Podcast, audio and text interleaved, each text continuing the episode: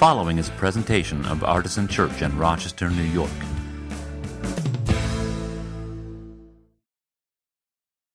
Well, if you've been with us the past couple of weeks, you know that we have been making our way through sections of the letter of 1 John, a book in the New Testament. This is the, uh, typically, it's been the epistle reading for uh, this season of the year in the lectionary, which we've been using to guide our path through Scripture.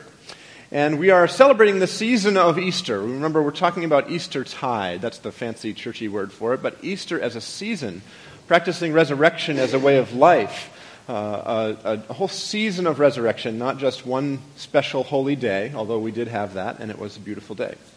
Uh, and this, this letter of 1 John that we've been in for the past few weeks is really a very beautiful text. It's like a deep river flowing with spiritual truth, alternating between heartwarming reassurances and heartrending exhortations. And if you've been traveling with us, through this book, uh, you've probably felt really warm and wonderful at times reading these words and hearing these words read. And then at other times, you've been like, whoa, that was kind of cold. And that is when Scripture is at its best, when it's doing both of those things in our hearts and in our lives. And it continues with that somewhat today. I want to continue today with 1 John 3 16 through 24. This is, once again, the epistle reading assigned to us by the lectionary. Uh, by the way, I haven't said this in a while, but if you don't know what the lectionary is or how to find the texts of it, Google is your friend. You can just do a search for lectionary. The first result will be uh, a website that publishes the lectionary texts for the week at all, uh, all the time. And I very strongly encourage you, if you want to be more engaged with how we uh, work with Scripture on Sundays, to be reading these texts leading up to uh, Sunday. And Sometimes they fit together really neatly. Today is kind of one of those days. And other times it's, you just kind of go, I'm not sure why these are together, but it's, we're reading the Bible and that's good. So um, I want to use this text today, 1 John 3, 16 through 24, which I think is on what, page 990? If you'd like to look at it in a red Bible, you can. Let me just double check my page number there. I have it in my notes, but.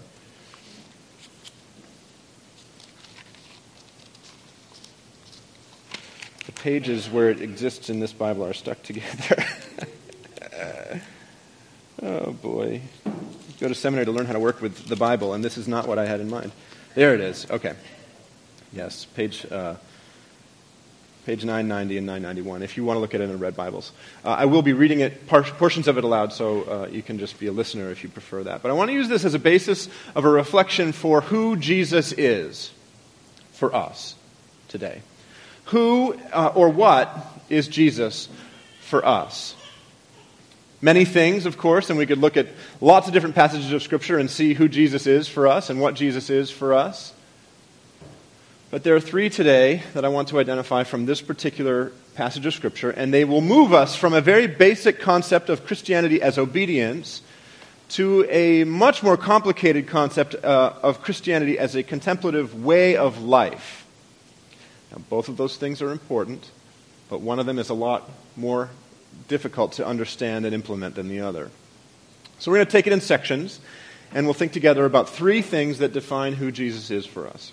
So let's dive right in. We start with verse 16. 1 John 3:16 says this: "We know love by this, that he laid down his life for us, and we ought to lay down our lives for one another."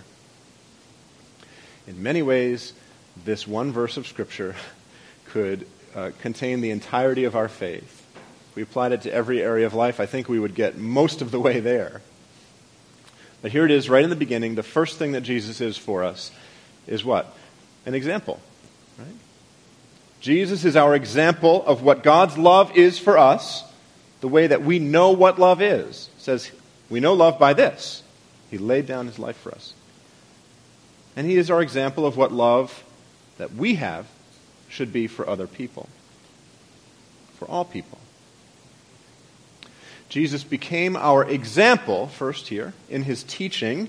Jesus is the one, after all, who said, Greater love has no one than this, to lay down one's life for one's friends. And he became our example in his life. The exemplification of that teaching is when he went to his own death, like a lamb led to slaughter making no sound, no gesture of protest, committing no act of retributive violence. He was our example of the teaching that he gave us. So, thanks to having Jesus as an example, I think the calling on our lives as Christian people is actually quite clear. There's not really a lot of debate about it. It's not, you don't have to have a seminary degree to understand what's being said here. We are to lay down our lives for one another because that's what Jesus said to do, and that's what Jesus did. In that example, the calling is clear. But, as is so often the case with things that are clear, it's not necessarily easy, is it?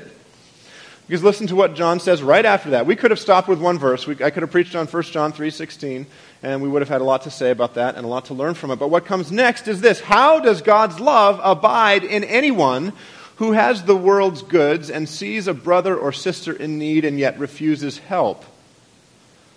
Little children, let us love not in word or speech, but in truth and action. Why couldn't he have just left it with that very clear but very theoretical statement? From verse 16, no, he has to get all specific. He has to get up all up in our business. How does God's love abide in anyone who has the world's good, goods and sees a brother or sister in need and yet refuses help? Now, if you're like me, you'd have to use both hands all 10 fingers, to count the number of times you failed to obey that commandment just in the past week. How many people did you and I see in the past seven days who were in need and we did nothing? Have you, have you gotten on or off 490 this week?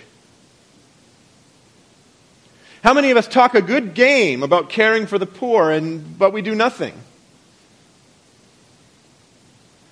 How many of us think that, that voting for the right person or criticizing the right person who's been elected for their policies regarding caring for the poor is all that we need to do to engage with public policy in the world?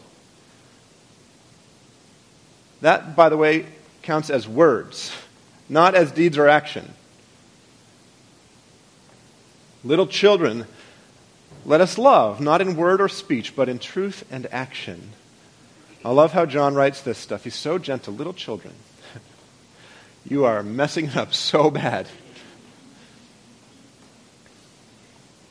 Loving not in word or speech, but in truth and action. That's where the rubber meets the road, and that is what takes us from clarity to difficulty. That's what makes it, yes, it's still clear, but it is not easy. And I think we often succumb to the despair that can come from knowing we have failed so often, so consistently, so spectacularly to obey this clear command from Jesus. It is so easy for us to say, Oh, I'm so awful. I can't, I can't even go one week obeying this commandment. But I want to encourage you don't slip beneath the waves of that despair just yet because we haven't gotten to the second thing that Jesus is for us. The first thing that Jesus is for us is, is our example, both in his teaching and in his life and death. But what else is Jesus? Let's move on to verse 19. And by this we will know that we are from the truth and will reassure our hearts before him whenever our hearts condemn us. For God is greater than our hearts and he knows everything. Beloved, if our hearts do not condemn us, we have boldness before God. Here's the second thing that I see Jesus being for me and for you in this passage, and that is our defender. Jesus is our defender, specifically our defender against condemnation. I love the stories in the Gospels where Jesus is the defender of somebody who's being condemned by religious zealots. Those are my favorite passages of Scripture. Most of us know the story of John 8. We might not know it as the story in John 8, but most of us know the story of the woman who was caught in the act of adultery and dragged before Jesus by the uh, teachers of the law because the, the teaching of the law was clear that those who were caught in adultery, well, that's a capital offense. And you remember what Jesus said. Let he who is without sin be the first one to throw a stone at her. Let's execute the death sentence that she deserves, and the one who gets to start the proceedings is the one who has no sin. And they all remembered they had something else to do that day. One by one, starting with the oldest and wisest, they walked away. And the last person to do so was the real loudmouthed one who posts to Twitter all the time about how awful everything is in the world. and he walked away too. And then Jesus said most, one of the most beautiful things in all of Scripture. He, he looked to the woman and said, Where are your accusers? Doesn't anybody condemn you? And she said, No one, sir. And he said to her, Then neither do I condemn you. Get up and leave your life of sin behind.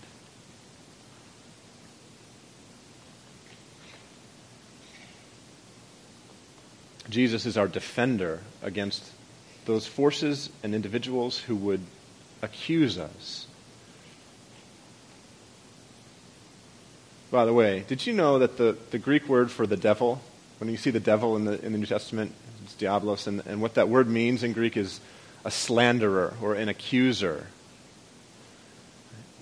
So it seems like the, the uh, innate tendency of the powers of evil in the universe are oriented towards slander and accusation. And when you hear that accusation coming at you, that's telling you you're defined by the things you've done, that is from the devil. And that's where Jesus gets in between you and the accusation and is your defender.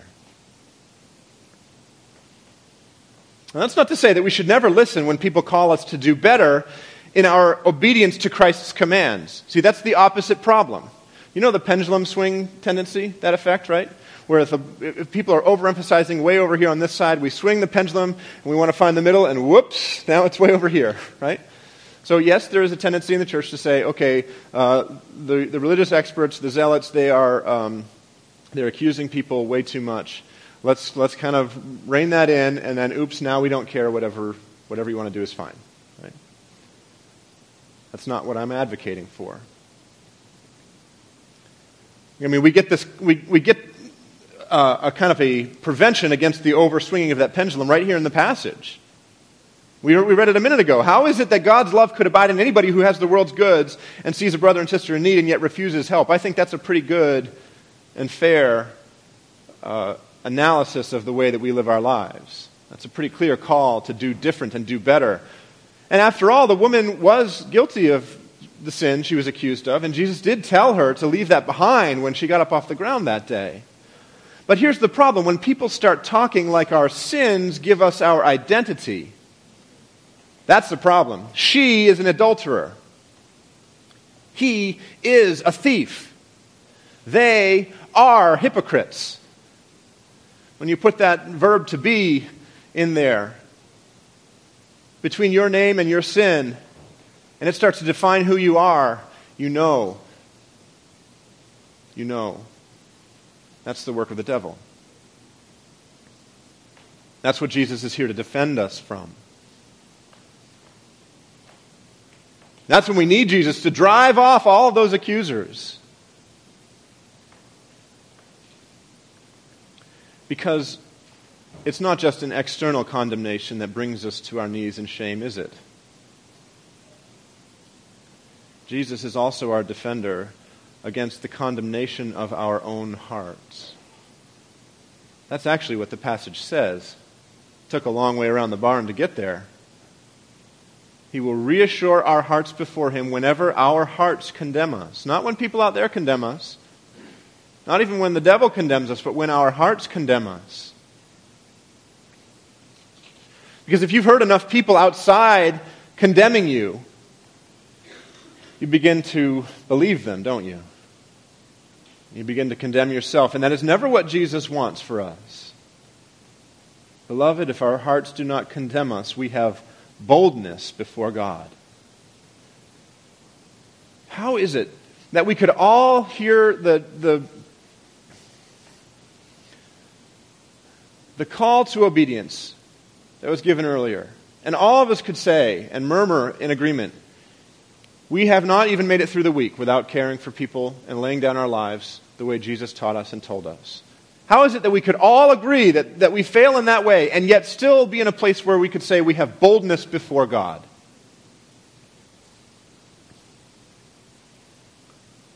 And that's actually the third thing.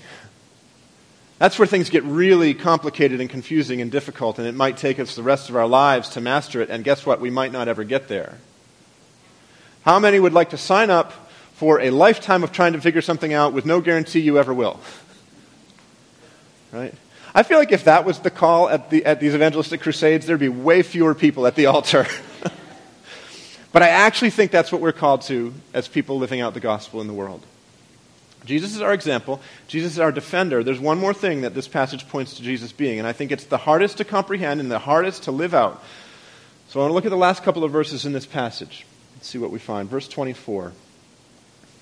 Right after it says, We have boldness before God, it also says this, and we receive from him whatever we ask. Because we obey his commandments and do what pleases him. And this is his commandment that we should believe in the name of his Son, Jesus Christ, and love one another just as he has commanded us. All who obey his commandments abide in him, and he abides in them, and by this we know that he abides in us, by the Spirit that he has given us. Now, this business of receiving from him whatever we ask, I find this really challenging. I find it really confusing. Uh, there are times in my life when I've found it very troubling.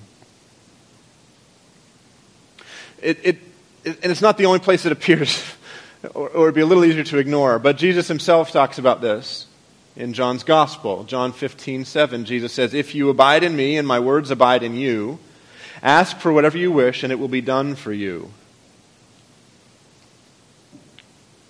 It's almost as if the person who was sitting there when, with Jesus when Jesus said that wrote this letter that we're reading today, isn't it? This is challenging and confusing and maybe even troubling because I know that I am not alone in this. Every single one of you in this room has prayed to Jesus and asked for something and had the response be negative. Every single one of you has asked Jesus for something at one point in your life and not gotten it. Am I wrong? Please raise your hand if you have never asked Jesus and, uh, for something and not gotten it. There's a lot of negatives in that sentence. Sorry. But nobody raised their hand, which was what I was going for.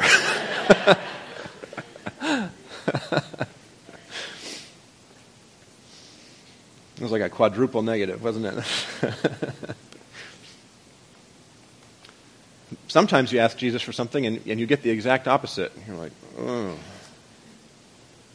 if that has ever happened to, to you in any significant way about anything that really mattered, then you probably read verse 22 with some amount of pain. And that pain may drive you to cynicism or doubt or even to outright unbelief. Because how could you read those words? If you abide in me, ask for whatever you want, it'll be given to you. And then ask him for something and not get it. And not have an existential crisis there as a result.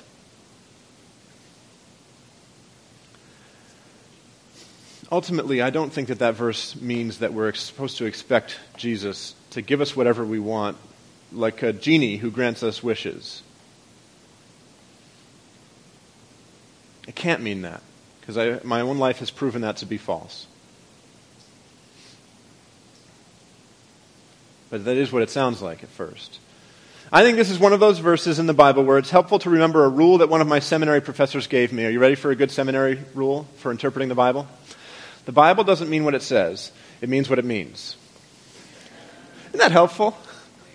So, yeah, thanks. That's what I said too. The Bible doesn't mean what it says, it means what it means. Oh, man. Uh, because the, the import of that rule is that you have to do some work with the text. And we don't want to do any work. We just want it to mean what it says and have it be clear. We can make a bumper sticker out of it. God said it, I believe it, that settles it. Hmm. But I think the meaning here of this particular verse is much subtler, much more complex, much deeper. What I think it suggests is that the lines between believing in Jesus and obeying Jesus and trusting Jesus and following the example of Jesus and having the peace that Jesus provides in the face of condemnation and self doubt. Uh, between the, the lines between all of those things and even knowing the Holy Spirit, the line between all of those things becomes softer and softer and eventually become non existent as we come to know Jesus more, as we live in Him, and as He lives in us.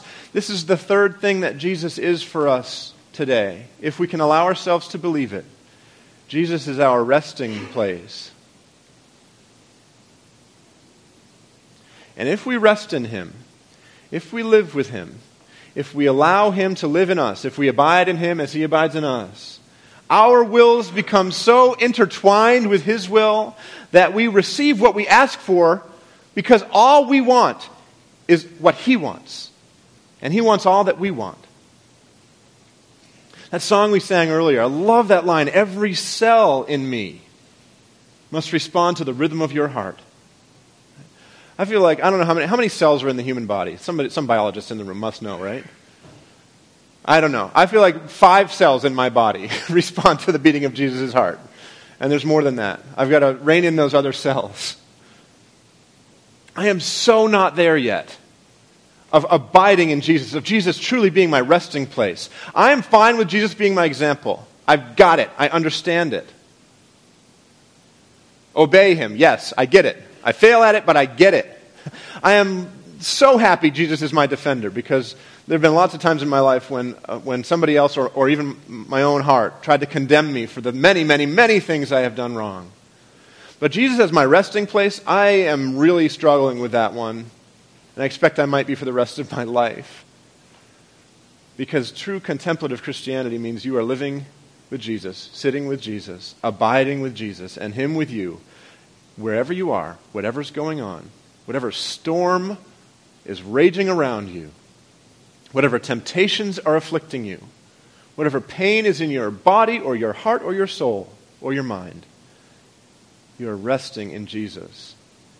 And when you get to that state, is when it really becomes true that you ask Him for whatever you wish and you receive it because it's already what He wants.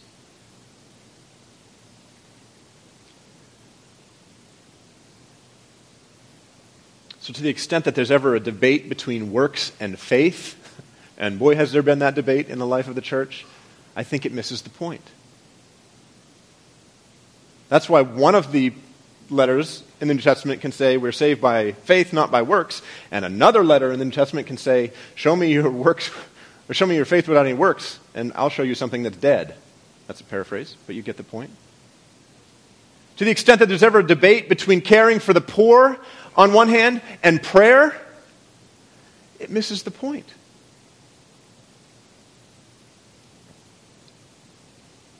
And if you don't see that yet, if you're, if, you're, if you're unable to accept what I just said, I think Jesus needs to draw you a little closer.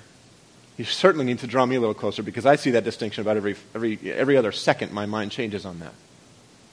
To the extent that there's ever a debate between action and contemplation, it misses the point. The point is that all of these things are opposite sides of the very same coin. This is his commandment that we should believe in the name of his Son, Jesus Christ, head, heart, and love one another. Body. Get moving. Because love is activated by our action, love is defined by our activity. This is his commandment. What is his commandment? This is. That's a plural verb, isn't it? This is. Not these are his commandments. This is his one commandment that we should believe and love. Those are two things, but they're the same. This is his commandment that we should believe in the name of his Son, Jesus Christ, and love one another. They are the same. Jesus is our example, Jesus is our defender. And if we will allow it to be true for us, Jesus is our resting place. Let's pray. Blessed Jesus, we are so thankful for this challenge from Scripture, even though it is hard to understand, even harder to apply. We pray by the power of the Holy Spirit, by the mercy that we receive, that it would become true for us. Bless now these elements of bread and wine and juice, that they would truly be the body and blood of the Savior, sacrifice that saves us and the world from our sin. May it empower us, strengthen us, nourish our souls to do the work that you have called us to do, to believe in you and to love one another. We pray these things in your name. Amen. Well, as the band comes and leads us in another song or two, we do have our communion table open for all who are seeking to follow Jesus in this place. Artisan's Open Table is not um, fenced by membership uh, in any church, including our own. If you would like to receive the grace and mercy on offer from Jesus Christ our Savior, please come and receive it. Dip a piece of the bread in one of the cups and take it right here at the table. And uh, I'll remind you that there'll be a member of the prayer team who'd be happy to pray with you at the back of the room, and that your children are probably ready to have you come and collect them if they're at the, uh, in the classrooms at the other end of the building. Let's respond to the Spirit in the many ways the Spirit might be speaking to us and continue to worship God. Amen. Our table is open. For more information, visit us at artisanchurch.com.